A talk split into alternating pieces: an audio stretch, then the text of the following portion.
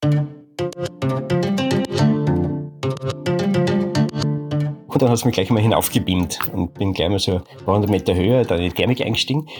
Und die lokalen Mitarbeiter haben natürlich sowas noch nie gesehen. Und ihre erste Reaktion hat dann noch gesagt, jetzt stirbt er. Und erst langsam haben sie dann mitgekriegt, dass das Ganze ein kontrollierter Flug ist. Ich zum Kreisen angefangen habe und wir dann langsam nach ungefähr einer Stunde in die Ebene rausgeflogen bin und mir so einen, Platz gesucht habe, wo ich so schön landen habe können, was wir dann abholen können und wo ich angenommen habe, dass keine Minen sind. Das ist in Afghanistan ja das Problem, dass man immer auf die Minen auch geben muss.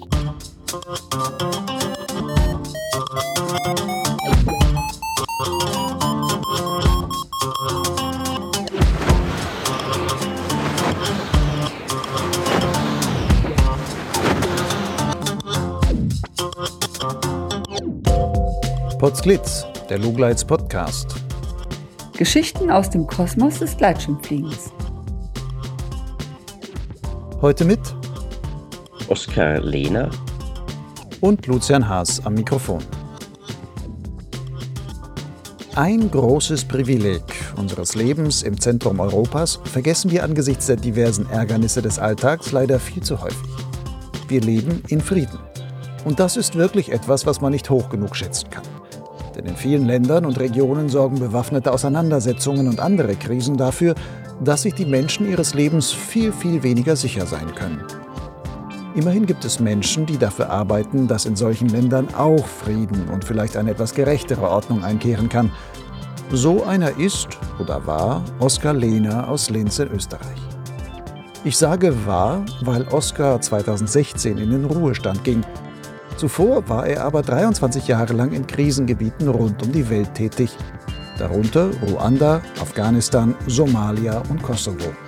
Er arbeitete für die Vereinten Nationen, die OSZE und die EU als Projektmanager im Einsatz für Menschenrechte, Demokratisierung und Sicherheit. In einem Punkt unterschied sich Oskar aber von allen seinen Kollegen vor Ort. In seinem Gepäck hatte er stets einen Gleitschirm mit dabei. Und er schaffte es tatsächlich, auch in allen Krisenregionen Möglichkeiten zu finden, um dort in die Luft zu kommen. In dieser 43. Folge von Potsglitz erzählt Oskar Lehner von diversen abenteuerlichen Erlebnissen aus dieser Zeit. Es geht aber auch darum, welche Rolle der Sport für ihn spielte, um den psychischen Stress mancher gesehener Grausamkeiten aus dem Körper zu bekommen. Oskar ist heute 65. Er fliegt nicht nur Gleitschirm, sondern betreibt noch weitere Risikosportarten, darunter Wildwasserkajakfahren.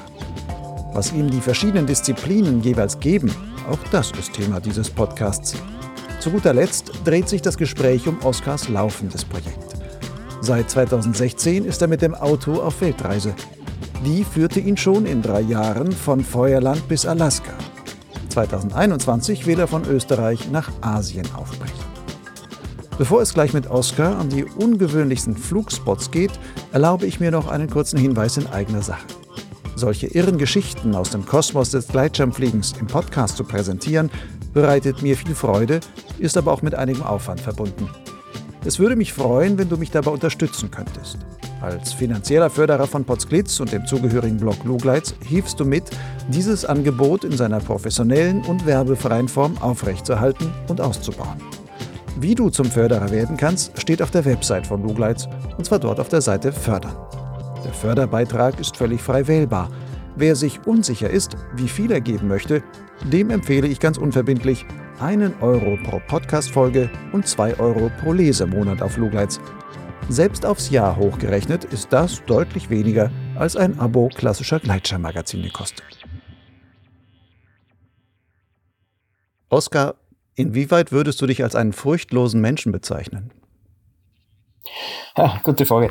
Äh, so Umgang mit Gefahr hat, mich immer schon fasziniert, aber es kommt halt darauf an, dass man das immer kontrolliert macht. Also ich, äh, bei verschiedenen Sportarten, wenn zum Beispiel ich beim Klettern hoch über dem Haken stehe und nicht weiß, ob ich den nächsten Haken erreiche, dann geht mir fürchterlich die Düsen. Aber Dinge, die irgendwie, äh, auch wenn es gefährlich sind, äh, kontrollieren kann, weil die entsprechenden Fähigkeiten und das Können dazu habe. Da wäre ich dann keine Angst, also das ist irgendwie ein bisschen sogar interessant, dass das Adrenalin kommt.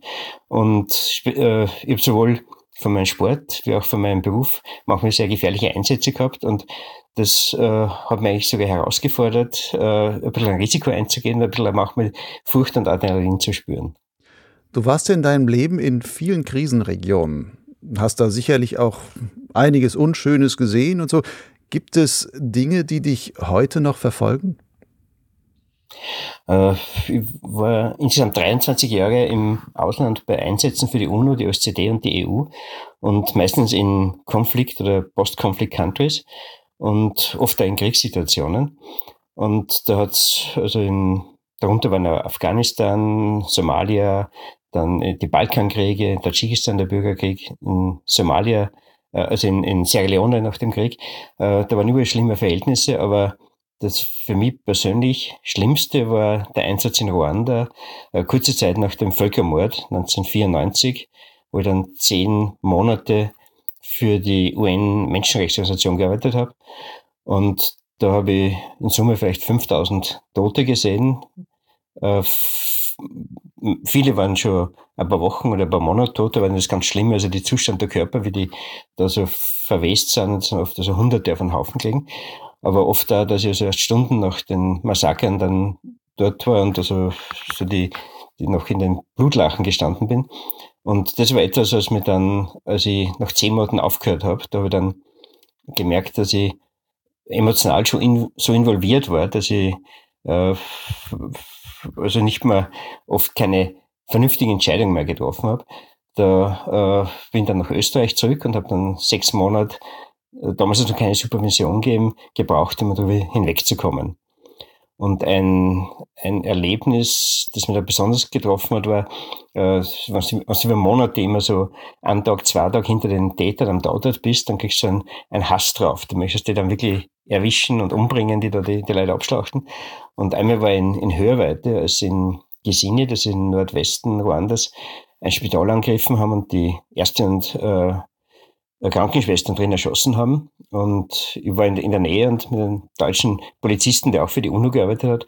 Und wir sind dann beide äh, unbewaffnet mit einem Funkgerät und einem Trainingsspray rein, um die Täter irgendwie die Vorstellung, weil wir stürzen auf die und äh, bringen, äh, bringen die zu Boden, möglicherweise erschlagen soll, was immer, was wir mit denen gemacht hätten, wo man, äh, wenn du irgendwie so über Monate emotionalisierst von den ganzen Verbrechen. Wir sind einfach völlig, völlig wahnsinnig da hineinzurennen, weil wir die, auf die gestoßen werden, weil wir beide sofort erschossen wurden. Und Gott sei Dank sind die auf der anderen Seite vom Spital rausgelaufen und wir haben keinen direkten Kontakt gehabt mit denen und haben halt dann nur mehr die Schwerverletzten und Toten äh, vor uns liegen gesehen und haben so was Kleines erste Hilfe geleistet.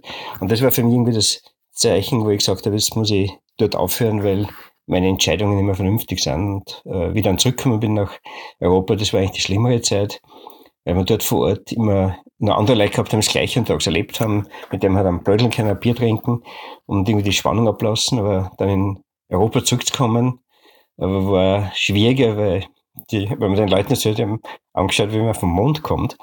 Und äh, da habe ich dann keine Gesprächspartner mehr gehabt.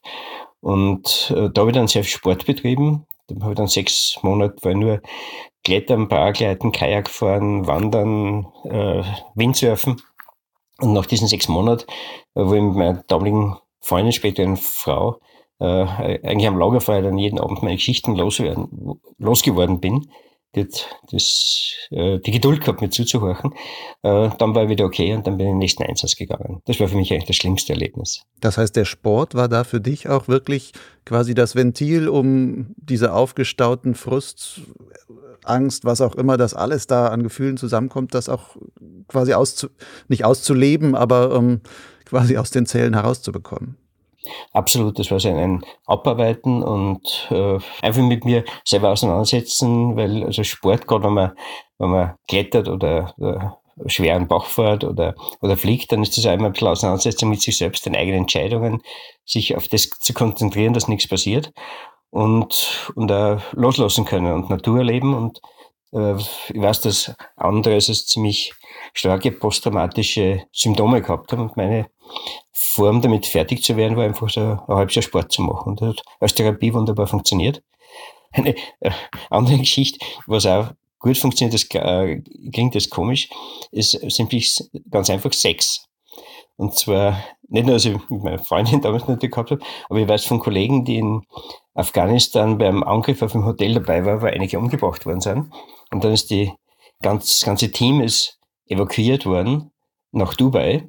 Und dann sind die, äh, mittlerweile gibt es ein Crisis Intervention Team, die ganzen Psychologen sind aus New York gekommen, um die Überlebenden zu betreuen.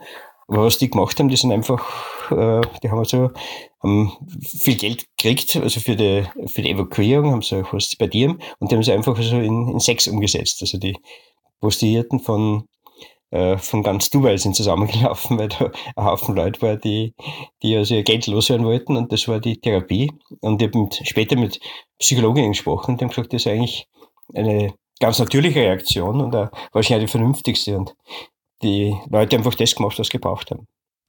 Wenn man solche scheußlichen Bilder sieht, wie du in Ruanda, wie kommt man dann darauf, auch später immer wieder in, ich sag mal aus westlicher Perspektive gesehen, immer wieder sehr unsichere Staaten zu fahren und dort zu arbeiten? Warum hast du das gemacht? Was hat dich da hingezogen? Äh, meine Berufslaufbahn hat eigentlich begonnen eher sehr bieder. Ich habe äh, Just studiert und habe dann relativ schnell einen Job auf der Uni bekommen und war dann Assistenzient und habe mich dann habilitiert im Fach österreichische Rechtsgeschichte. Und daneben bin ich dann öfter nach Mittelamerika gegangen als freier Journalist, um über die Bürgerkriege und die Menschenrechtsverletzungen in Mittelamerika zu berichten. Und äh, durch Zufall bin ich dann 1993 äh, angeschrieben worden vom österreichischen Außenministerium, dass die UNO Leute sucht, die in Kambodscha mithelfen, äh, Kambodscha zu verwalten.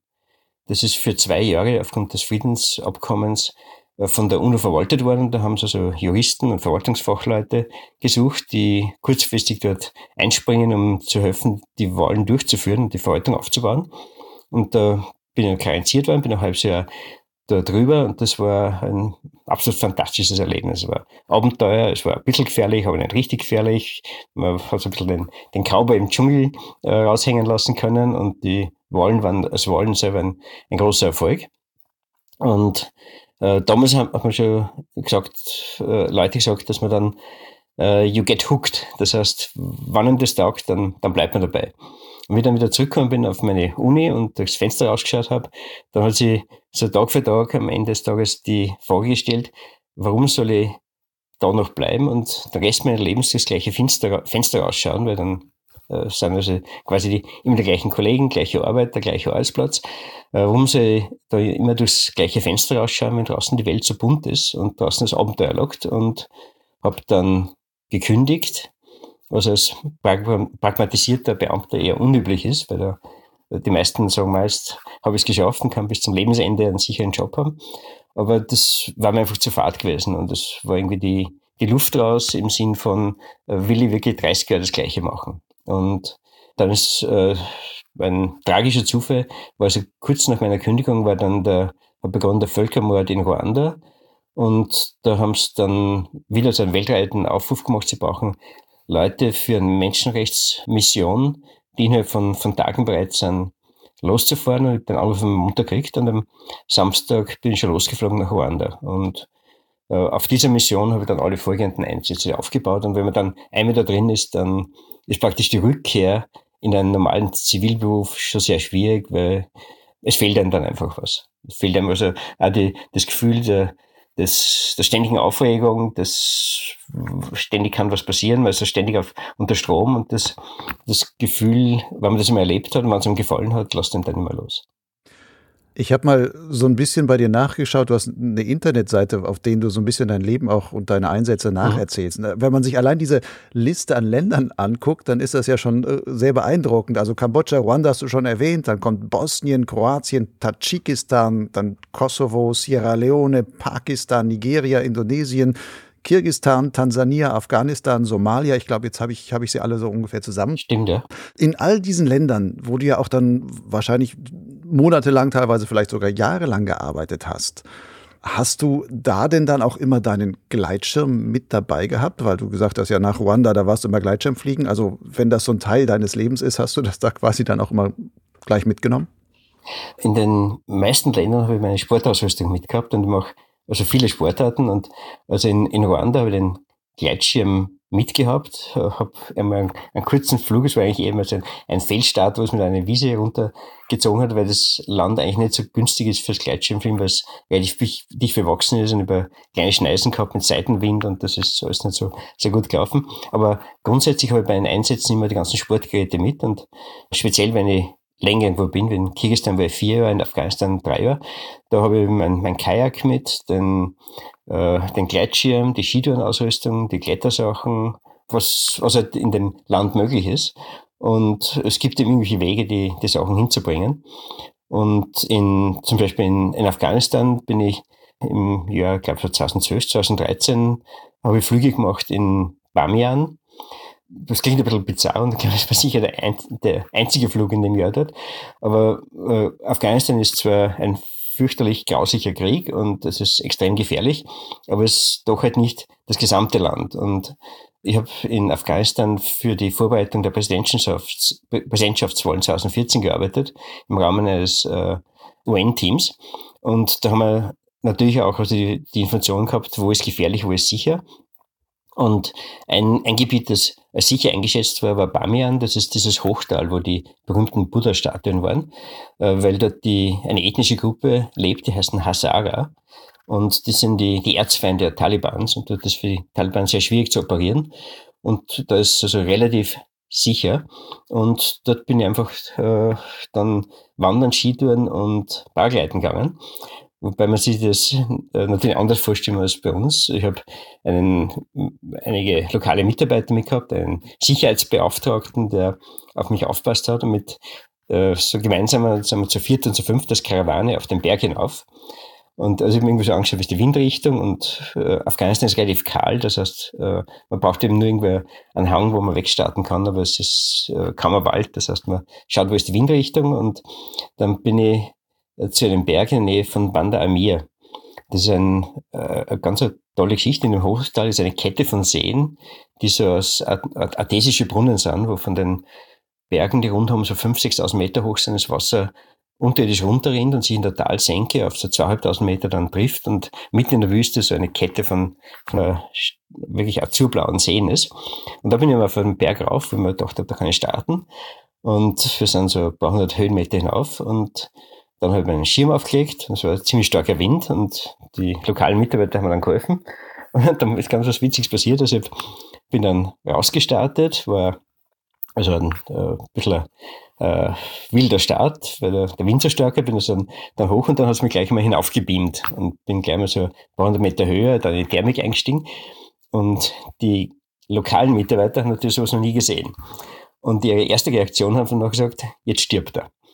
Weil die haben gemeint, dann reicht es drauf, ich gehe da irgendwie auf ein paar tausend Meter Höhe, der Wind verblasst mich und irgendwie, ich komme da irgendwie der Höhe um.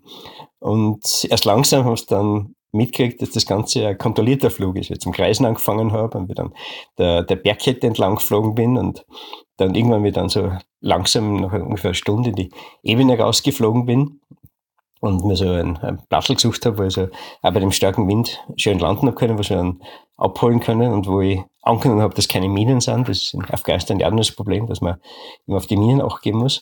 Äh, dann waren, also die waren extrem erleichtert, weil die hatten natürlich einen riesen Zusammenschiss gekriegt, wenn mir da was passiert war. Und äh, haben eigentlich da das erste Mal gesehen, dass man mit so einem äh, unkomplizierten Gerät eigentlich so tolle Flüge machen kann. Und eine lustige Geschichte dabei, da bin ich dann öfter geflogen in verschiedene Richtungen. Und dann, das ist eine kleine Ortschaft, die Seenkette so berühmt ist, so ein kleiner lokaler Tourismusort für Afghanen, die äh, dorthin fahren, weil es eben einer der wegen sicheren Plätze in Afghanistan ist. Und war natürlich eine Sensation, wie ich dann dort gleich in der Nähe der Ortschaft gelandet bin. Da sind die, die Leute zusammengelaufen und so weiter und alle wollten einen Gleitschirm angreifen. Das war also ganz, ganz aufregend. Und eine, eine Frau dort wollte mir gleich äh, einige Töchter verheiraten, weil die hat sich gedacht, einer, der sowas kann, unten aus dem Ausland kommt, das ist das beste Warten, was ihre Tochter auf die Erde zu versorgen. Sowas wie die, die, Götter müssen verrückt sein. Wenn da irgendwer einer geflogen kommt, dann. Ungefähr so was. Es wäre für sie unvorstellbar, da einfach, da, dass jemand da so herumfliegt und dann nur ganz sanft landet. Mhm. Du hast gerade gesagt, du warst dort mit den lokalen Mitarbeitern unterwegs. Mhm. Wie ist das denn, wenn man in so einer, ich meine, da ist man ja quasi in so einer internationalen Community wahrscheinlich und alle möglichen, die da in solchen ähm, Organisationen dann mitarbeiten für die UN oder OSZE und so. Ähm, warst du dann eigentlich so ein bisschen in deren Augen sowas wie, jetzt nicht bei den lokalen Mitarbeitern, sondern bei deinen Kollegen da quasi, sowas wie dieser ähm, verrückte Sportspinner, der dann da immer mit seinen Sportgeräten äh, sich noch die Zeit nimmt, ähm, hier in komischen Risikogebieten sich da noch in die Luft zu schwingen? Äh, das ist absolut. Man muss sich das vorstellen, also speziell in, also in den beiden Ländern Afghanistan und Somalia wohnt man nicht irgendwo in einem Haus, sondern wir äh, haben alle in einem Lager wohnen und arbeiten müssen, das streng bewacht ist mit einer hohen Mauer rundum, Stacheldraht und, und wir haben beim Lager, glaube ich, 36 Bewaffnete oben sitzen gehabt, die das Lager bewacht hat und wenn wir rausgefahren sind, in gepanzerten Fahrzeugen und äh, wir sind im Lager oder wenn wir draußen waren, immer wieder angegriffen worden. Also ich habe es gehabt, mir ist nie passiert, aber ich habe Kollegen gehabt, die, die umkommen sind bei Angriffen. Und so gesehen ist, wenn man dann auch noch so Sportarten macht, ist natürlich für viele, die drin sind, ist das äh, völlig unverständlich beziehungsweise ich habe äh, über sechs Wochen in Afghanistan gearbeitet und dann habe ich Pause gehabt, oder in Somalia waren es vier Wochen. Da arbeitet man durch und dann hat man, äh, kann man seinen normalen Urlaub verwenden, hat zusätzlich noch neun Tage zusätzlichen Urlaub, alle sechs oder vier Wochen. Und die meisten haben sie dann irgendwie in einem Wellness-Spa und nach diesen, wenn man da im Container lebt, nach der, der Mühsal, die man dort hat, also haben die sich irgendwie schöne Hotels gesucht und ich bin dann einfach habe meine, meine Sportsachen äh, geholt, bin in Trekking oder Fliegen oder Kajak gefahren oder Bergsteigen oder Skitouren gegangen im, in Kaschmir oder Fliegen in Jemen und so. Das war für die natürlich völlig unverständlich. Und äh, eine, ein witziges Erlebnis habe ich dabei gehabt. Also dieser Flug da in Bamiyan, äh, muss ich vorstellen, also in jedem, jeder Region gibt es einen UN-Sicherheitsverantwortlichen, der äh, mit seinem Team da die für Sicherheit zuständig ist und bei dem wir natürlich anmelden müssen. Dem habe ich natürlich nicht gesagt, dass ich fliegen gehe. Und bin also dann so geflogen und habe ihm dann am nächsten Tag dann die Fotos vom Fliegen geschickt, teilweise aus der Luft aufgenommen, teilweise haben mich meine Kollegen fotografiert. Und wie der die Fotos gesehen hat, ist der so aus allen Wolken gefallen, äh, weil jeder, der nach Bamian kommt, schickt ihm Fotos von, von was ich was. Aber wie er das gesehen hat, ist der erste und einzige, der mir jemals solche Aufnahmen vom Fliegen geschickt hat und da hat er seinen Mitarbeitern gleich gesagt, wann immer der irgendeine Sicherheitsfreigabe in Bamian braucht, sofort genehmigen, weil auf den A kann man sich verlassen, dass der weiß, was er macht, beziehungsweise äh, dem, dem geben den Freiraum, dass er das tun kann.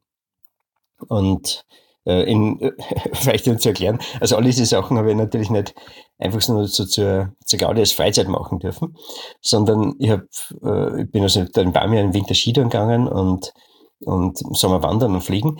Und das habe ich immer äh, dienstlich begründen müssen. Und mit einem gewissen Augenzwinkern hat das, haben wir mit der Security das so ausgemacht. Wir haben in unserem, also ich war zuständig in, in unserem Team, das waren 60 internationale, ich war zuständig für die rechtlichen Sachen und für die äh, Aufbau des Sicherheitssystems und Baumaßnahmen und so weiter.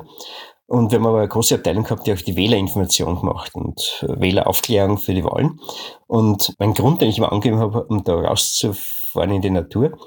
Äh, und da hat die Security, Augenzwinkern zugestimmt war, dass ich gesagt habe, I have to check the impact of our voter education projects.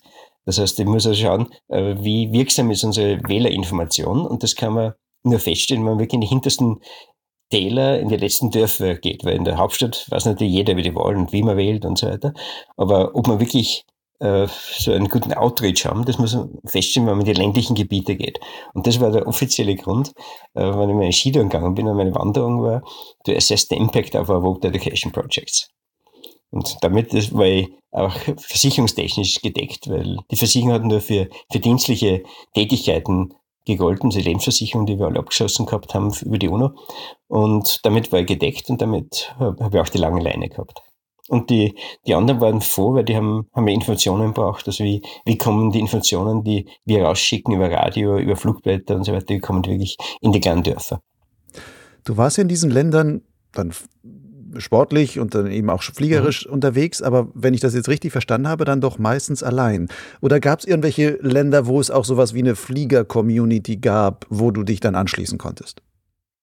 Es hat äh, ein Land gegeben, wo ich wirklich einen, einen sehr engen Anschluss an die Flieger-Community gehabt habe, das war Kirgistan. Kirgisistan war ein bisschen eine, eine Ausnahme von meinen Ländern, weil es war, wie ich hingekommen bin, noch relativ ruhig. Es hat ein bisschen so golden, die, hat den Namen die Schweiz Zentralasiens, erstmal in der Schönheit und was äh, bis Mitte der äh, zwei, Anfang 2000er Jahre eigentlich relativ stabil war. Und wie dort war, ist aber gerade dann die erste kirgisische Revolution gewesen. Da war so Augenzeuge am, am Hauptplatz, wie das Präsidentenpalast gestürmt wurde und der Präsident verjagt wurde. Und habe dann dort die darauffolgenden Wahlen mit der Wahlbehörde äh, mitorganisiert. Und da war ich dann für vier Jahre und nachdem es dort äh, sehr gebirgig ist und die Berge ja fast keinen Wald haben, das heißt, man hat Startplätze Ende nie. Und äh, dort hat sich eine kleine lokale Fliegergemeinde schon um die Jahrtausendwende gebildet und mit denen bin ich in Kontakt gekommen. Und das waren dann eigentlich meine hauptsächlichen Freizeitpartner bei der ganzen Jahre. Und das sind also tolle Flieger mittlerweile geworden unter Bedingungen, die halt sehr viel anspruchsvoller sind als bei uns in Europa. Und zwar anspruchsvoller deswegen, sie haben viel äh, weniger gute Wettervorhersagen.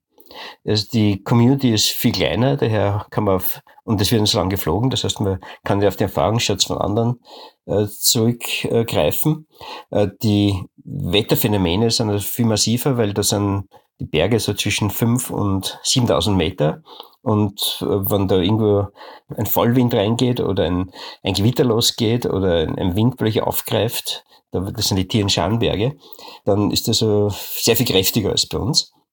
Und wir haben einen Fall gehabt, wo irgendwie aus China so eine Kaltluftwelle rübergekommen ist, es war relativ Frühnacht und plötzlich ist ein Kollege von mir, der unten im Tal landen wollte, mit 70 km/h rückwärts geflogen und hat nur das Glück gehabt, dass er in einem Baum hängen geblieben ist. Also nicht, der Wind war 70 km/h, ist mir vielleicht so 20, 30 km/h zurückgeflogen. Und ein Baum hat noch gefangen, äh, in dem er gehängt ist, sonst wäre er in so ein vier-, fünfstöckiges Gebäude rein und wäre dann wahrscheinlich dort abgestürzt. Und das war völlig unvermutet, aus dem Nichts ist das gekommen. Und äh, weitere Herausforderung ist, dass natürlich die, das Land sehr dünn besiedelt ist. Es gibt nicht so gut Straßensystem, es gibt ein schlechtes Kommunikationssystem, das heißt, man hat nicht über Handy Empfang, die Krankenhäuser sind nicht so gut ausgebaut und äh, wenn man da irgendwie dann verloren geht, dann braucht man sehr viel länger, um Hilfe zu holen oder zurückzukommen, wie in, bei uns in, in äh, Mitteleuropa. Ich habe das erlebt, wie dann in ja, 2008 habe ich für den Linzer Kajak Club und für den Micheldorfer Bargleitverein, bei dem ich Mitglied bin in, in Oberösterreich, habe ich den Clubausflug nach Kirgisistan organisiert. Und wir sind dann ganz in den hintersten Winkel, ganz in den Osten, so die chinesische Grenze gekommen und haben dann durch Zufall einen, da war so ein Rettungshubschrauber und der, so ein großer russischer, der hat uns eingeladen, ob wir mitfliegen wollen, weil sie suchen eine französische Touristin, die irgendwo verschollen gegangen ist. Die hat dann einen Notruf abgesetzt und wir haben dann äh, die ganze Gegend abgesucht und obwohl äh, das war teilweise Gletscher, teilweise waren es Felsen, also keine Bäume, nichts, man hat relativ gut gesehen. Aber in diesem äh, Riesenberggewirr und so weiter, wie schnell man da verloren gehen kann und wie schwierig das ist, da wieder rauszukommen, wenn man entweder selber rauskommen muss oder beziehungsweise wie äh, ungenügend dort die Rettungskette ist, weil die haben nicht wie bei uns die, die Bergrettung, die ausgebildet ist, die ihr Gebiet kennt, sondern es äh, hat in der Zeit, wie dort war, waren erst die ersten Projekte, äh, Bergführer auszubilden, weil sowas ist seit der Zusammenbruch der Sowjetunion hat sowas nicht mehr gegeben. Und von daher ist das Fliegen dort deutlich anspruchsvoller. Hat aber den Vorteil, also die, die Landschaft ist toll und man fliegt dann halt nicht im großen Pulk, sondern man geht irgendwo allein auf einen Berg auf, schätzt sich selber die, die Wetter-, Windsituation, Startsituation ein und dann fliegt man halt für sich alleine und hat für sich alleine mit zwei, drei Freunden ein wunderschönes, tolles Naturerlebnis, das wirklich dann so Natur und Einsamkeit verbindet. Mhm. Wenn man aber derart exponiert fliegen geht, ist das ja klar mit einem hohen Risiko verbunden. Was hast du da gemacht oder was machst du in solchen Situationen zur eigenen Risikominimierung?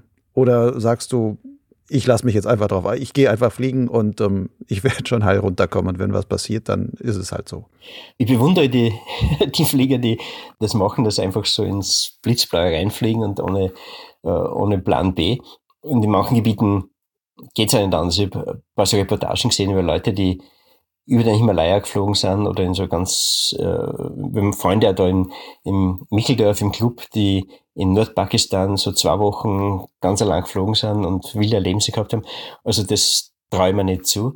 Äh, ich versuche immer das Risiko zu minimieren und das irgendwie noch so kontrollieren zu können.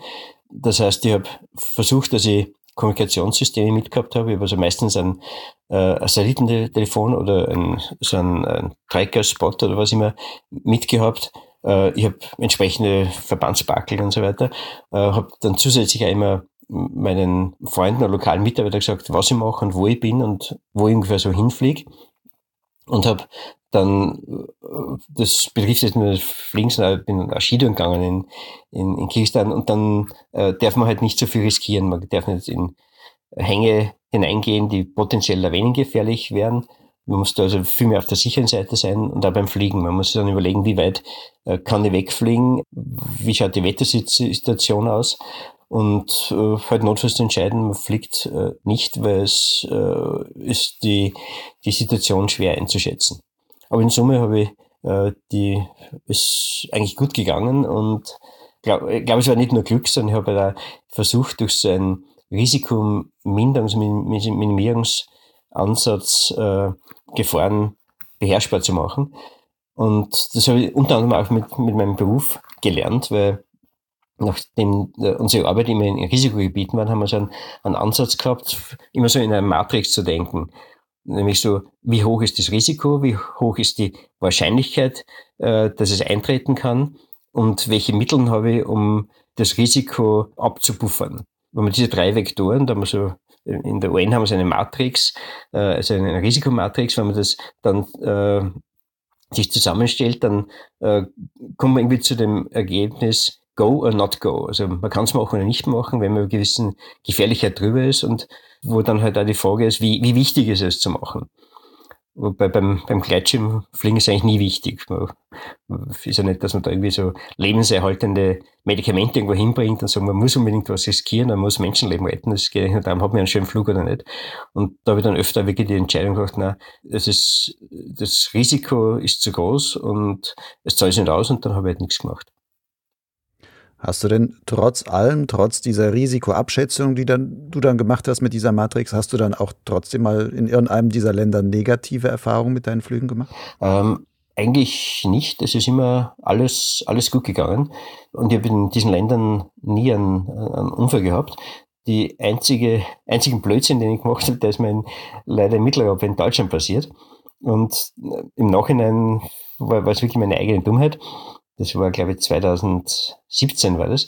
Ich wollte so eine kleine Reise durch äh, Bayern, Schweiz, Österreich machen und einfach so jeden Tag an das Fluggebiet und habe irgendwie so meine, meine Excel-Tabelle im Kopf gehabt, also an dem Tag das und so weiter und so.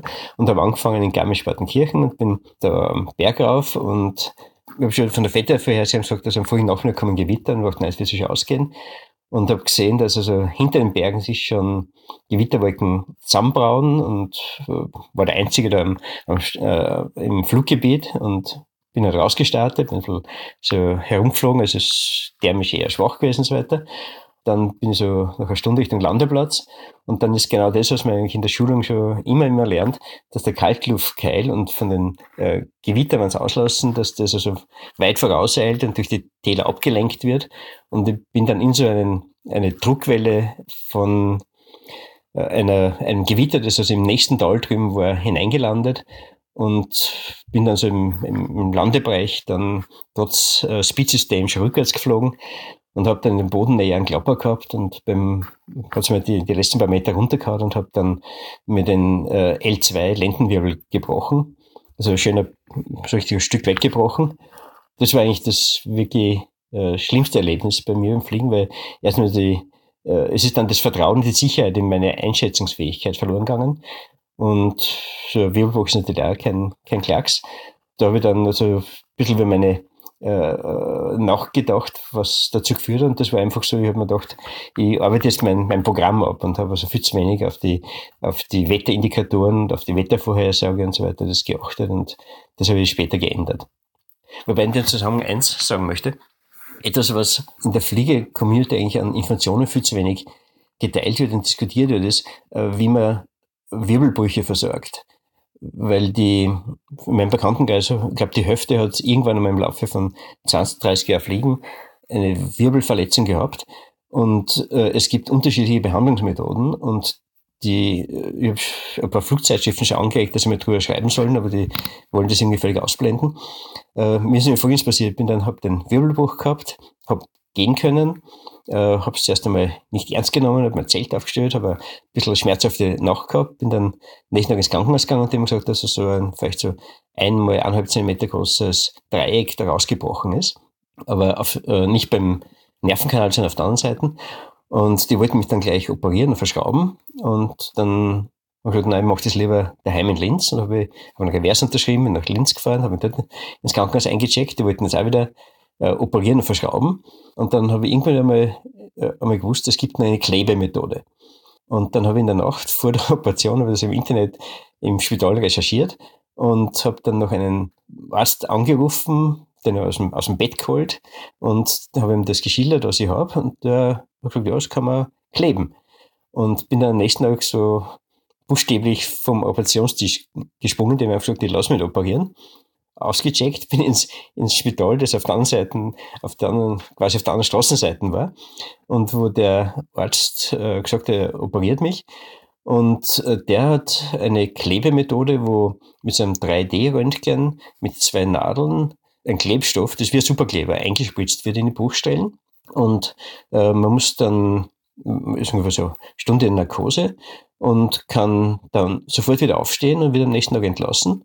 Wochen später kann man schon Wanderungen ohne Rucksack machen und drei Wochen später kann man eigentlich schon wieder alles machen, einschließlich auch Fliegen. Das geht nicht bei allen Brüchen, aber bei bestimmten Brüchen geht das.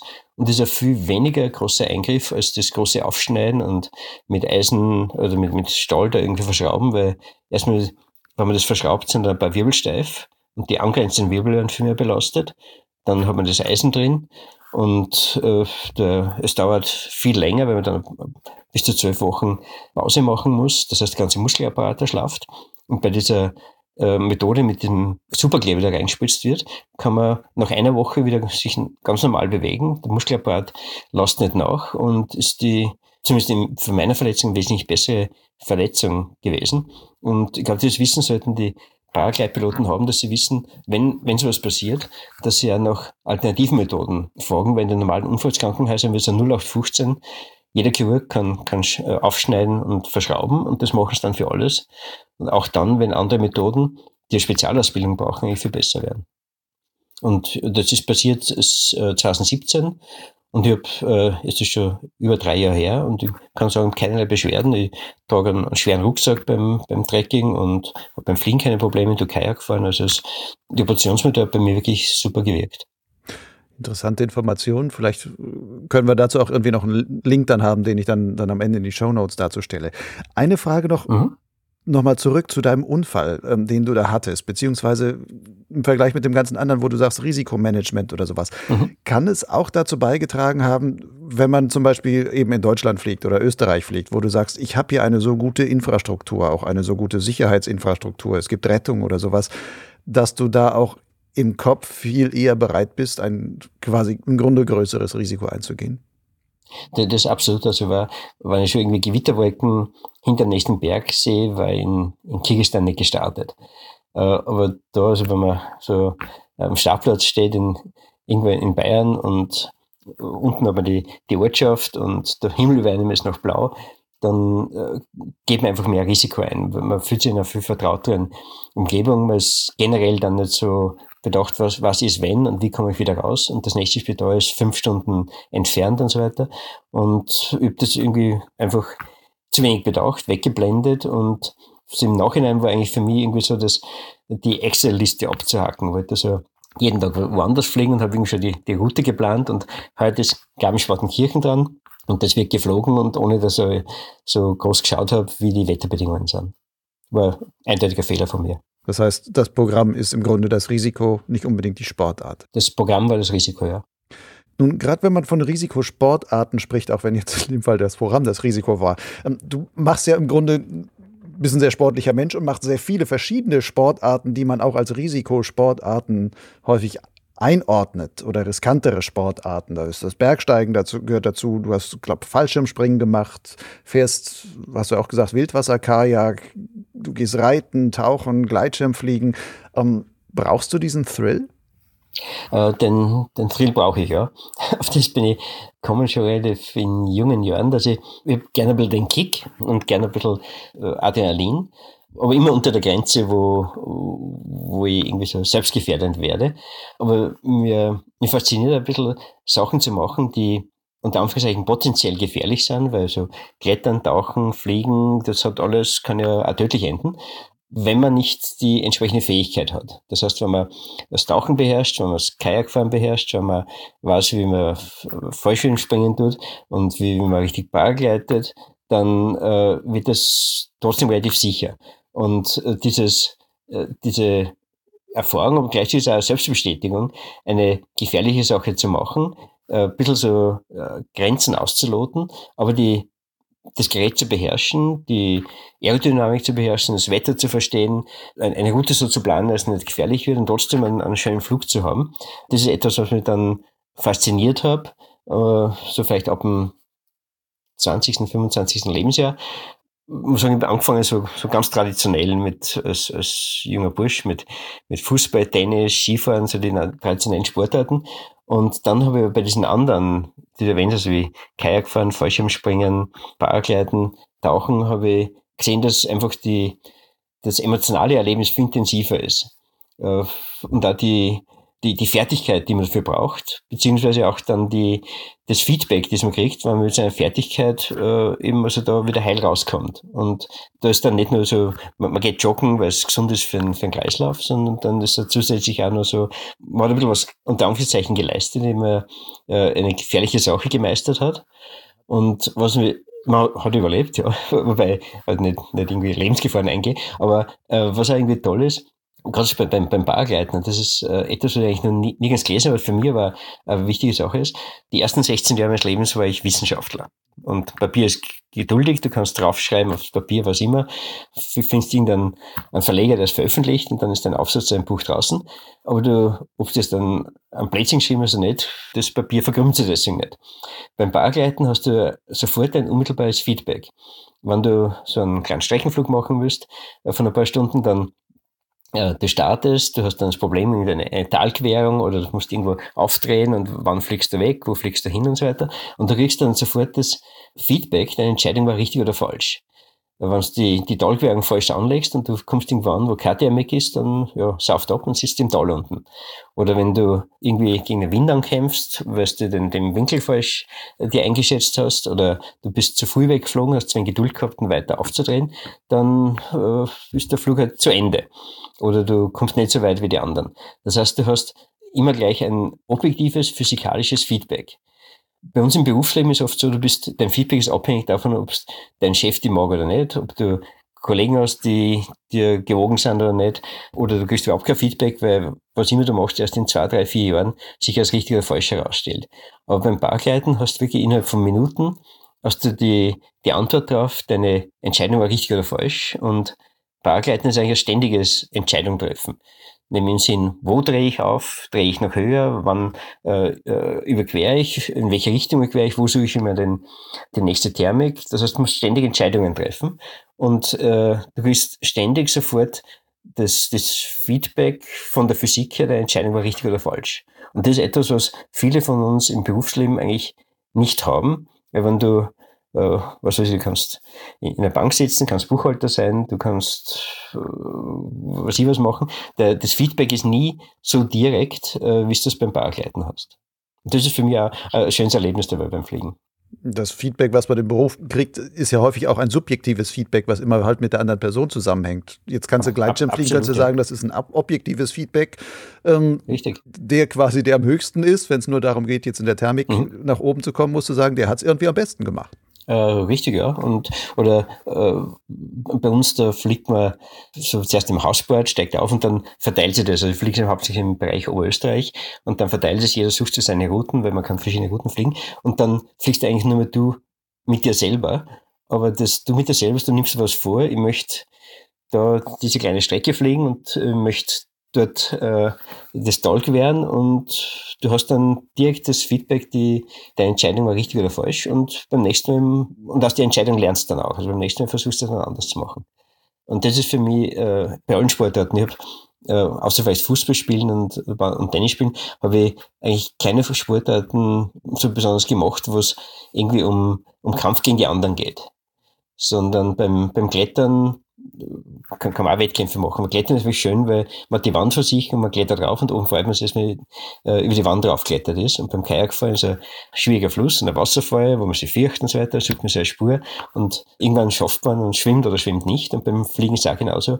Äh, also ich bei meinem sportlichen Leben ist nicht so sehr, ich messe mich den anderen, weil ich schneller, höher, weiter bin als die anderen, sondern ich schaffe es für mich, da halt 30, 40, 50 Kilometer zu fliegen und ein Dreieck zu fliegen oder irgendwo hinzukommen und wieder am Landeplatz zurückzukommen und damit bin ich dann äh, zufrieden, auf das bin ich dann auch, wenn so ein schöner Flug war, stolz und freue mich, wenn ich unten dann beim Landebier sitze und sage, das war ein gelungener Tag.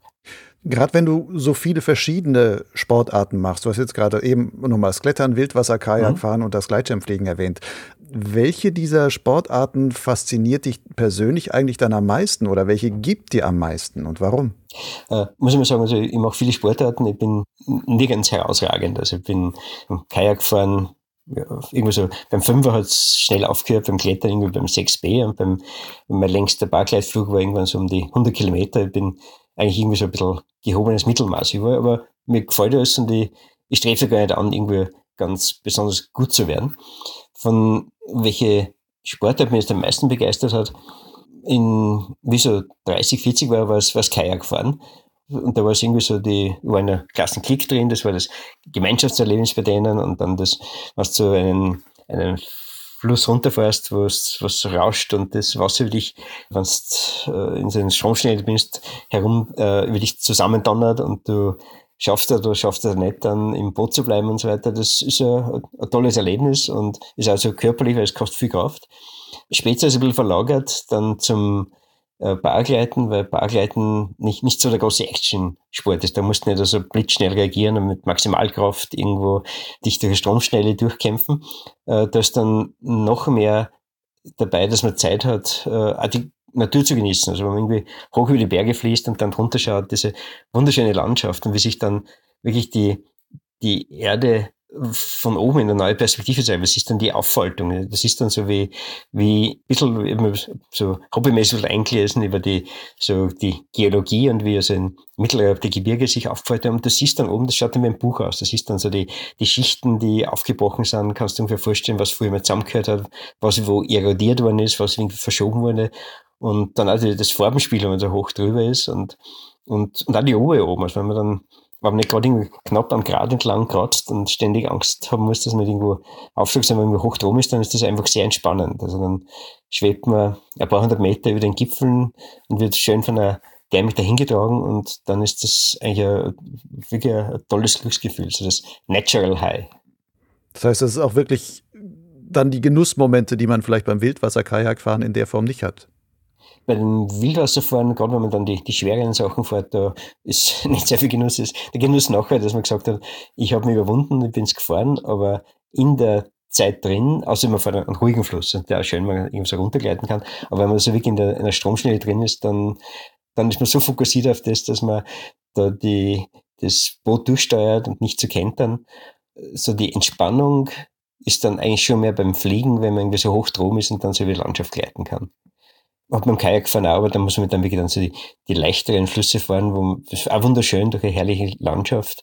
Äh, aber ich irgendwie von, wahrscheinlich auch das körperlich bedingt, man wird dann weniger kräftig und ein bisschen schwächer und ein bisschen vorsichtiger und so weiter und daher hat es dann verschoben von Kajakfahren auf Paragleiten. Mhm.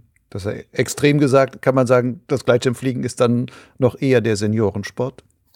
Ich, ich kann es auch von meinen, meinen Freunden sehen, beim Kajakfahren, äh, alle, die mit mir angefangen haben vor also in 30, 35 Jahren. Wir fahren bei Weitem nicht mehr das, was wir damals gefahren sind. Wir sind also um zwei, drei Level drunter. Es gibt Flüsse, da, die wir damals gefahren sind, die, die uns relativ locker von der Hand gegangen sind, wo man halt also nicht, nicht mit geringsten dran denken, dann noch jemals einzusteigen. Beim Bargleiten ist das anders. Das ist eigentlich wirklich ein Sport, den man auf einem ziemlich ähnlichen Niveau bis, bis ins höhere Alter betreiben kann.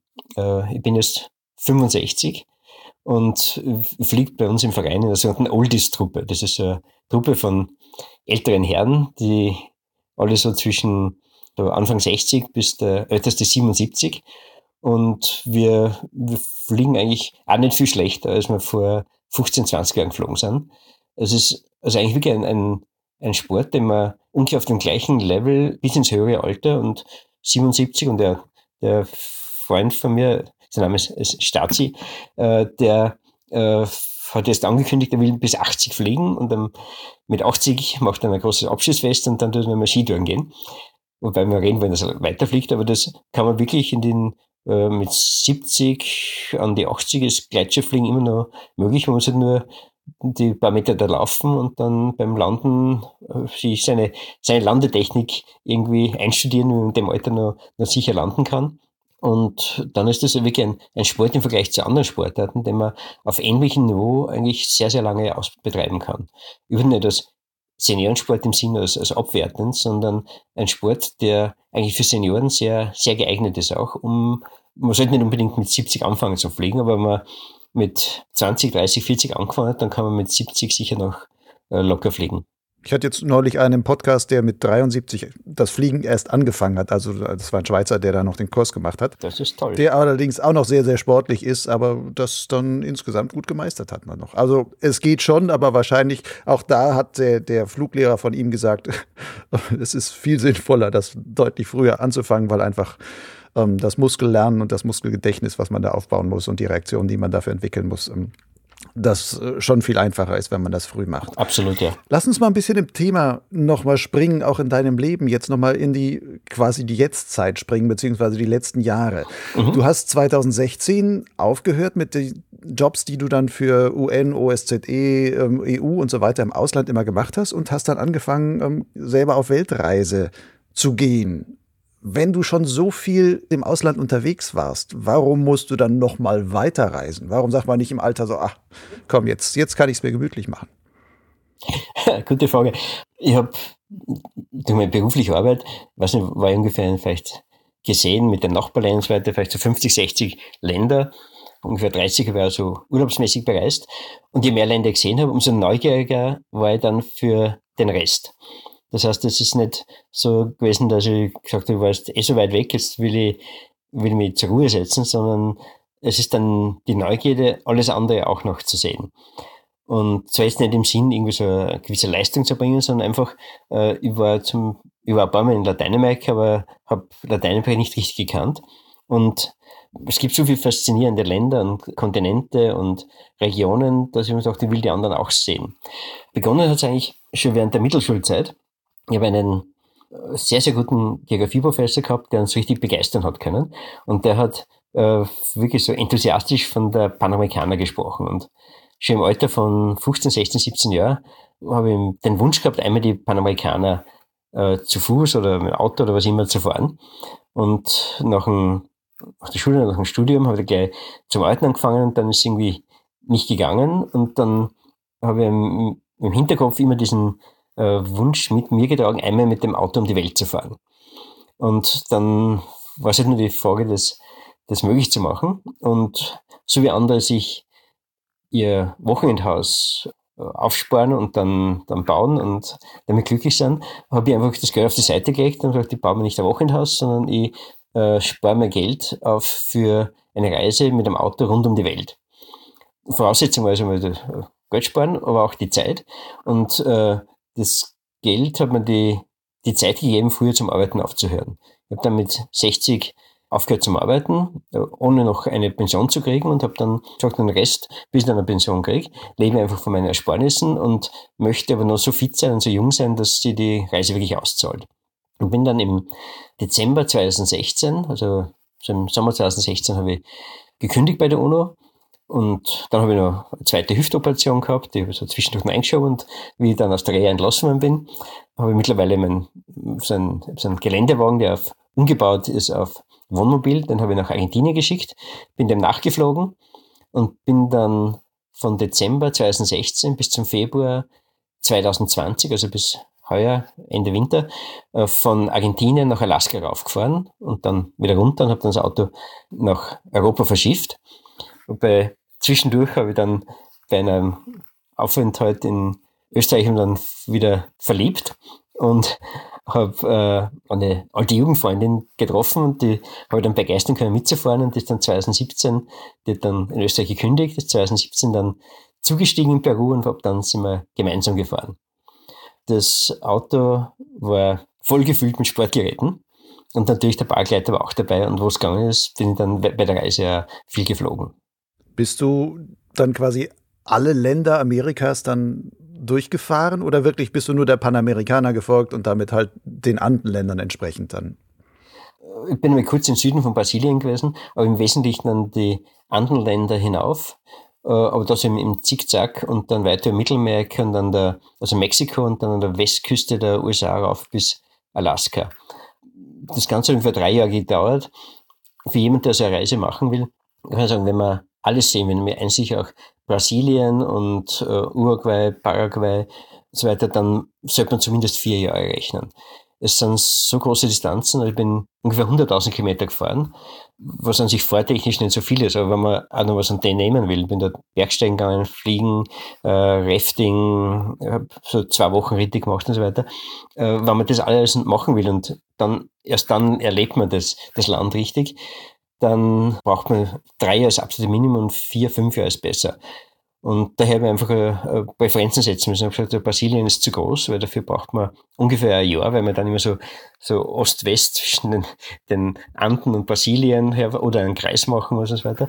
Und ich habe mich hauptsächlich auf die anderen Länder konzentriert. Mir ist, klar, mir ist dadurch mit Brasilien was entgangen, aber auch die Reise durch die anderen Länder war so fantastisch. Mhm. Und bist du da dann auch in den anderen Ländern gewissermaßen in jedem Land geflogen? Ich bin in, jedem Land geflogen. Äh, ich habe angefangen eigentlich unten in Patagonien, äh, so südlich von Bariloche sind ein paar schöne Fluggebiete. Und das hat sich irgendwie lustig angelassen. Ich habe irgendwie erfahren, da unten kann man fliegen. Hab dann, da gibt es ein paar Tannenpiloten, habe äh, die kontaktiert. Die haben mir dann haben mir die Startplätze gezeigt und bin dort in die Community aufgenommen worden. Und das ist ein bisschen anders als bei uns. Die haben als Community sind die so viel, äh, die haben viel mehr Gemeinschaftssinn. Bei denen hört das Fliegen nicht auf mit dem, man landet, trinkt das Landebier und dann geht ihr daheim, sondern die kochen dann gemeinsam, die verbringen den Abend da gemeinsam. Und das habe ich auch beim Argentinien war ja Klettern. Äh, es ist anders als in, in Österreich, wenn man klettern geht, in der Gruppe, dann jeder sitzt dann vor seinem kleinen Kocher, sondern die machen ein großes Feuer, da wird ein großer Topf drüber gesetzt und dann wird für, für 20 Leute gekocht. Und dann hat man Gaudi und irgendwann klingt der Abend langsam aus. Und so in, bin ich in, äh, südlich von, von Bariloche in so eine Fliegerklicke reingekommen. Als ich dann von meinen Plänen erzählt habe, dass Richtung äh, Argentinien, Bolivien, äh, Peru und so weiter rauf war, haben wir gleich die Kontaktadressen der nächsten Clubs gegeben, weil die sind untereinander auch vernetzt. Und so bin dann de facto von Club zu Club weitergereicht worden. Und bei jedem Club war irgendwie die gleiche Erfahrung, also unheimlich nett, wie man aufgenommen wird. Die haben dann den ganzen Club zusammentrommelt. So quasi, da ist ein, ist wieder unter Anführungszeichen, berühmter Pilot aus Österreich, wobei das berühmte ist natürlich ironisch gemeint. Aber für die war, die haben sich total gefreut, dass da jetzt ein, ein Österreicher kommt und ihr Fluggebiete sich anschaut und da fliegt. Da bin ich dann immer so, fast immer mit den lokalen Clubs mitgeflogen und die haben dann mir entsprechende Gebiete, also Sicherheitseinweisungen gemacht, weil das Fliegen in Lateinamerika halt schon einiges anspruchsvoller ist als in Österreich und Deutschland. Das ist also zumindest so anspruchsvoll wie in Frankreich. Einfach von, weil viel weniger Vegetation auf den Bergen ist. Die Startplätze sind anspruchsvoller. Ohne Rückwärtsstart geht's fast nie. Da hat man also sehr starke Startwinde. Und dann immer so, man muss wissen, wo man hinfliegen kann, weil man ist sehr schnell weg von einem Handyempfang und dann muss man wissen, was erwartet einen dort, beziehungsweise äh, wie komme ich wieder zurück oder wie äh, verständigt, falls die Schwierigkeit nicht, äh, äh, die Rettungskette. Sind denn diese Erlebnisse, die du da in Argentinien gehabt hast mit der Flieger-Community, dass du sagst, du wirst da so durchgereicht und sowas, hat sich das dann die Reise auch durchgezogen? Also gibt es so etwas dann auch in diesen anderen lateinamerikanischen Ländern dort? Oder ähm, ist das etwas Spezielles in Argentinien? Nein, nein, das ist dann weitergegangen. Also die in Nordargentinien haben wir die Leute in Bolivien empfohlen und so bin ich so wirklich so weitergereicht worden durch ganz Lateinamerika, weil die untereinander also sehr stark vernetzt sind. Was damit zusammenhängt, die, das fliegen viel weniger. Sie haben viele Möglichkeiten, wo man fliegen kann, aber so richtig ausgewiesene Fluggebiete gibt es deutlich weniger. Ich glaube, Argentinien hat, glaube ich, nur 40 Fluggebiete, äh, wobei man, äh, das ist aber, glaube ich, so 6000 Kilometer lang, äh, aber Gebiete, wo, wo ein Windsack steht und die, die Leute fliegen. Und die besuchen sich gegenseitig und treffen sich ja bei den, äh, ich war dann zum Beispiel bei der argentinischen Staatsmeisterschaft war dabei, da sind, glaube ich, alle so ziemlich jeder Argentinier einen Schirm gehabt hat, ist dabei geflogen, ne? weil so viele Piloten haben es nicht. Und von daher kennen sie das ja alle untereinander. Die sind wirklich deutlich besser vernetzt als, wie zum Beispiel in Oberösterreich, haben schon Schwierigkeiten. Äh, wir haben, glaube ich, fünf, sechs Vereine. Also ich kenne sehr wenige Leute von anderen Vereinen, äh, weil die sind schon quasi im nächsten Tal drüben und mit denen haben wir wenig zu tun. Dort ist das ganz anders. Die sind, da ist einfach die, der Gruppenzusammenhalt der Gesellschaft, die voran das gemeinsame Machen, viel dichter als bei uns. Und interessanterweise dort, dass alle mit Funkgerät fliegen. Also bei uns, äh, zum Beispiel in Österreich, kenne ich niemanden, der mit Funkgerät fliegt, weil es ein bisschen so, ich bin ja kein Anfänger mehr. Aber dort ist jeder mit Funkgerät und äh, die kommunizieren auch während des Fliegens untereinander. Die sind dann auch alle auf derselben Frequenz und man weiß dann, man schaltet genau, diese, ja. das ist unsere Flugfrequenz und dann weiß man, welcher Flieger wo ist. Genau. Was aber dann wahrscheinlich ja genauso auch ein, ein, Sicherheitsmuss im Grunde ist, damit derjenige, der vielleicht abstürzt oder sonst was entsprechend dann sich überhaupt verständigen kann, weil es da wahrscheinlich auch gar keine Handynetze an vielen Stellen an Absolut, gibt. Ja. So. Also die, ich habe dann immer Fluggate, äh, ein Funkgate ausgeborgt. Die haben jeweils eine Reserve gehabt und die hätten mir ohne die nicht starten lassen. Die sagen, das bei uns, wir wollen, dass jeder ein Funkgerät hat, einmal hat es mir auch wirklich geholfen. Das war irgendwas in, in Nordargentinien, Wüstengebiet, das war ein tolles Fluggebiet.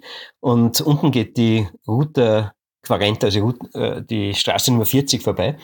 Und äh, nachdem sie wüstenartig ist, sind da starke Windsysteme und habe schon gesehen, dass da unten mit Land ein bisschen schwierig ist und hat unten einer raufgefunkt, dass wir unten so 40 kmh Landewind haben. Und äh, das, also die, Wüste dort war also die Straße und dann waren also die Dornenbüsche und so weiter.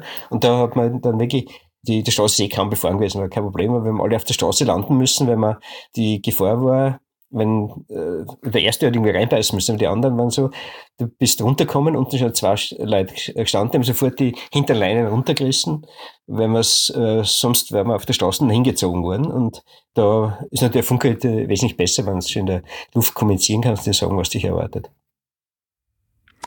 Wenn du diese ganzen Länder betrachtest, durch die du da jetzt auf dieser Weltreise zumindest den Teil von Amerika, den du da jetzt ähm, schon von der Welt quasi dann abgehandelt hast, wenn du das alles so äh, mal vergleichst, gibt es irgendwie ein Land, wo du sagst, wenn jemand zum Gleitschirmfliegen irgendwo hinfahren will, das würde ich ihm besonders empfehlen und aus welchem Grund? Also äh, Kirgisistan ist wunderschön zum, zum Fliegen. Erstmal deswegen, weil man wirklich tausende Startplätze hat. Es ist ein Land, das hat nur vier Prozent Wald, ist sehr gebirgig. Die Berge haben bis dreieinhalbtausend Meter haben sie eine Grasdecke, erst dann wird's felsig. Äh, man kann wunderschön Hike and Fly machen. Die Leute sind sehr nett. Man hat relativ lange Schönwetterperioden. Äh, von daher ist Kirgisistan ein wunderschönes Land. Wer ein bisschen weiter wegfahren will und ein bisschen so das Exotische und ausgewöhnliche Fliegen haben will, Sonst ist für mich, also Österreich ist super zum Fliegen, aber ich bin ja sehr gerne in Frankreich geflogen. Also da einfach über das Ambiente da von, von Frankreich, französische Alpen und, und Südfrankreich. Aber ich möchte nur über ein Erlebnis erzählen, das für mich eigentlich ein, ein außergewöhnliches Erlebnis fliegerisch war. Und zwar war das Jemen. Mhm. Und zwar, ich muss mir so vorstellen, ich sitze in Kabul 2011, irgendwie im, im Winter 2011, 2012 und schaue ein bisschen, klicke mich so durchs Internet durch und so weiter. Und plötzlich stoße ich auf einen äh, Film des Nova-Teams. Die waren 2011, so 2011, 2012, im Jemen auf der Insel Socotra und waren da die ersten, die geflogen sind und haben, da war der Mike Küng und alle möglichen Leute waren dabei und haben da, weil sie gehört haben, dass da so ein, einen, müsste dann Nordwestpassat sein, der, der über vier Monate immer die Küstenkette von Sokotra anströmt. Das ist ungefähr so 700 Meter fast senkrechte Wand runter. Und da sind die hingefahren und haben einen fantastischen Film gemacht. The Forgotten Island heißt er. Äh, Sokotra, also mit S-O-C, Sokotra. Und den habe ich gesehen und es hat mich elektrisiert. Also da muss ich hin. und äh, habe dann Beispiel gegoogelt, wie man das organisieren kann. Ein paar Tage später hat mir ein Freund angerufen, dass er gelesen hat, dass man im Kaschmir Skitouren gehen kann, dass da ein Schweiß anbietet und das bin ich vor dem Problem gestanden, äh, Sokota war schön, Kaschmir war schön, äh, was mache ich? Dann mache ich mach beides. So Sand and Snow. Ausgehend von Kabul, habe alles mitgehabt, habe dann einen Flug gebucht über Dubai in den Jemen. Ich wusste, dass der, der Jemen war noch vor dem Krieg, er war damals schon ziemlich gefährlich, hat also Terroranschläge gegeben und Sokota liegt noch so dick im Herzen der Piraterie. Ich wusste, dass es ein bisschen kritisch ist und habe mir gedacht, das, es zahlt sich aus. Und dann, dann fliege ich also eine Woche nach Sokotra und dann fliege ich zurück nach Dubai und in Dubai steige ich Maschine ein, wo mein Freund gerade aus Europa kommt, fliegen gemeinsam nach Kaschmir und dann gehen wir Tiefschnee fahren.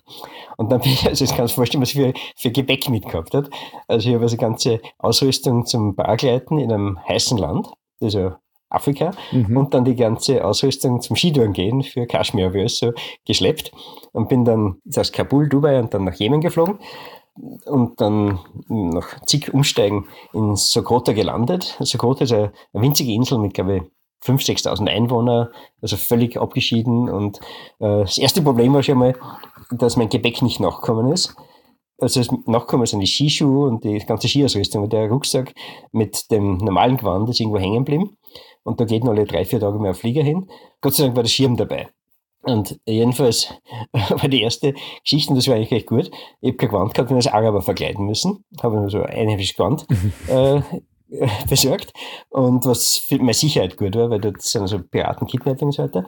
Und habe dann das vorher schon organisiert gehabt, dass ich den, den Fahrer und den Guide und den Übersetzer von dem Nova-Team, die ein paar Monate vorher in Sokoto waren und den Film gedreht haben, dass ich die ausfindig gemacht habe, eben über das, das Nova-Team.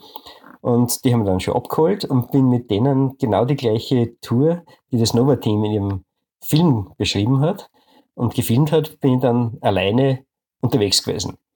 Und das, die, die Insel selber ist also wirklich fast außerirdisch, weil dieses Stück, das von Afrika weggebrochen ist, in einen trockenen Teil abgedriftet ist, ist vor der Mündung des Roten Meeres paar hundert Kilometer von der Küste entfernt und ganz trocken. Damit haben sie die Pflanzen alle adaptieren müssen. Es gibt Pflanzen, die es nur dort gibt und Tiere, die es nur dort gibt und äh, also wirklich eine, eine extraterrestrische, äh, ganz karstige Insel.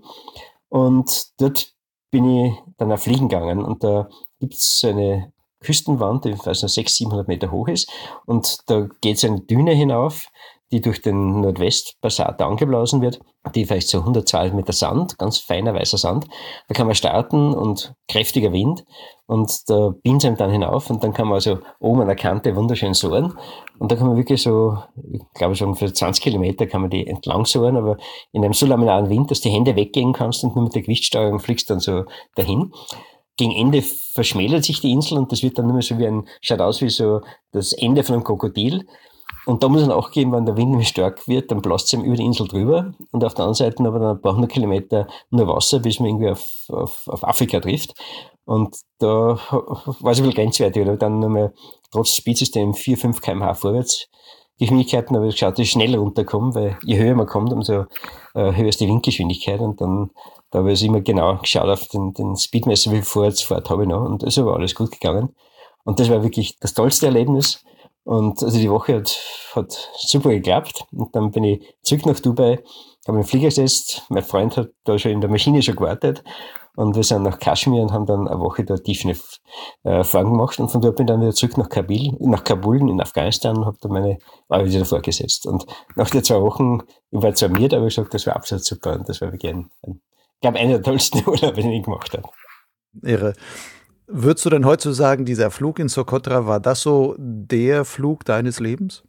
Es war wahrscheinlich visuell der, der schönste Flug von allen, nämlich äh, auf der einen Seite wirklich ein azurblaues Meer drunter und wenn man so, äh, war vielleicht so 700, 800 Meter hoch, äh, wenn man da runterschaut und man sieht, also wie die, die Form sich verändert, wie tiefer das Meer wird, dann eine wirklich total kahle Insel, die wahrscheinlich vulkanischen Ursprungs und dann weggebrochen und diese Steinsformation drüber fliegt und dieser wunderbar schöne laminare Wind, was also keine, der kommt also so 3000 Kilometer übers Meer und es ist keine Störung, keine Verwirbelung. Das war wirklich so visuell und vom Emotionalen her, der, der glaube ich, das äh, schönste Erlebnis. Und wenn man sich den Film anschaut vom Nova, ich glaube, Forgotten Island, Socotra, dann kann man es nachempfinden, was das heißt. Und die, den Film haben sie wirklich so elegisch gemacht, dass ich, wie den da in Kabul gesehen habe, da war ich wirklich elektrisiert, da muss ich hin und das war die richtige Entscheidung. Nun hast du noch ein paar Jahre vor dir. Ich hoffe, ja. Welcher Traumflug steht noch aus? Äh, einen Flug, den ich wirklich noch machen möchte, ist äh, in Micheldorf starten. Micheldorf sind so in den Voralpen. Äh, Micheldorf starten und dann übers Tote Gebirge zum Dachstein und dann wieder zurück. Das sind, wären, glaube ich, so um die 100 Kilometer. Teile davon bin ich schon geflogen, aber den ganzen Flug mit Hin und Rück habe ich nicht zusammengebracht und ich habe mir vorgenommen, dass ich ihn irgendwann mal mache, wenn die Wetterbedingungen stimmen. Das heißt, für einen, der in aller Welt quasi unterwegs war, in verschiedensten Risikoländern und dort überall geflogen ist, ein Traumflug ist trotzdem auch noch in der Heimat einen tollen Flug hinzulegen. Absolut, also die, die Region, wie, die wir da in Oberösterreich haben und wahrscheinlich ist also äh, Bayern, Schweiz, Südtirol, wo ich geflogen bin, also äh, ist sicher was äh, wunderschön, aber äh, das ist halt meine engere Heimat und die Auffaltung der Gebirge und auch die Landschaft dort ist eigentlich wirklich sehr, sehr schön. Und der Bezug ist einfach, ich möchte äh, diesen Flug in meiner engen Heimat einmal absolvieren. Und ein, zweiter Flug, den ich vielleicht nochmal machen möchte, ist von der Grente in, in Südtirol, da so ein, ein größeres Dreieck. Ich bin von Sand in Taufers, bin immer 100, Met 100 Kilometer Dreieck geflogen und da möchte ich auch nochmal fliegen. Das sind so zwei, zwei Flüge, die ich noch machen möchte. Gut, Oskar. Dann wünsche ich dir, dass diese beiden Traumflüge auf jeden Fall noch in Erfüllung gehen. Ich habe gelesen, du planst oder hattest geplant, jetzt weiß ich nicht, wie das mit Corona weitergeht, eigentlich ab nächstem Jahr auch deine Weltreise fortzusetzen und weiter nach Asien dann zu reisen. Falls das klappt und falls das geht, wünsche ich dir auch da viele tolle neue Erlebnisse. Und ähm, danke dir auf jeden Fall für die super interessanten Erzählungen hier. Ich denke, das ist für viele ziemlich inspirierend. Manche werden auch sagen, oh, das hätte ich mich nicht getraut oder sonst irgendwas aber es zeigt dann doch, wie weit man mit Gleitschirm in vielen Ländern dann auch kommen kann, um wieder ganz neue Eindrücke auch von solchen Ländern zu bekommen. Äh, vielen Dank für die Möglichkeit, das Gespräch zu führen und ich versuche wirklich die Reise, soweit Corona es erlaubt, nicht das Jahr fortzusetzen, sondern ein Jahr später und drei Jahre durch Asien. Und der Gleitschirm ist natürlich dabei und der Gleitschirm ist wirklich ein, ein Sportgerät, speziell wenn man einen kleinen leichten nimmt, das für so Reisen ideal ist und wo man dann so wunderbare, wunderbare Erlebnisse in anderen Ländern haben kann.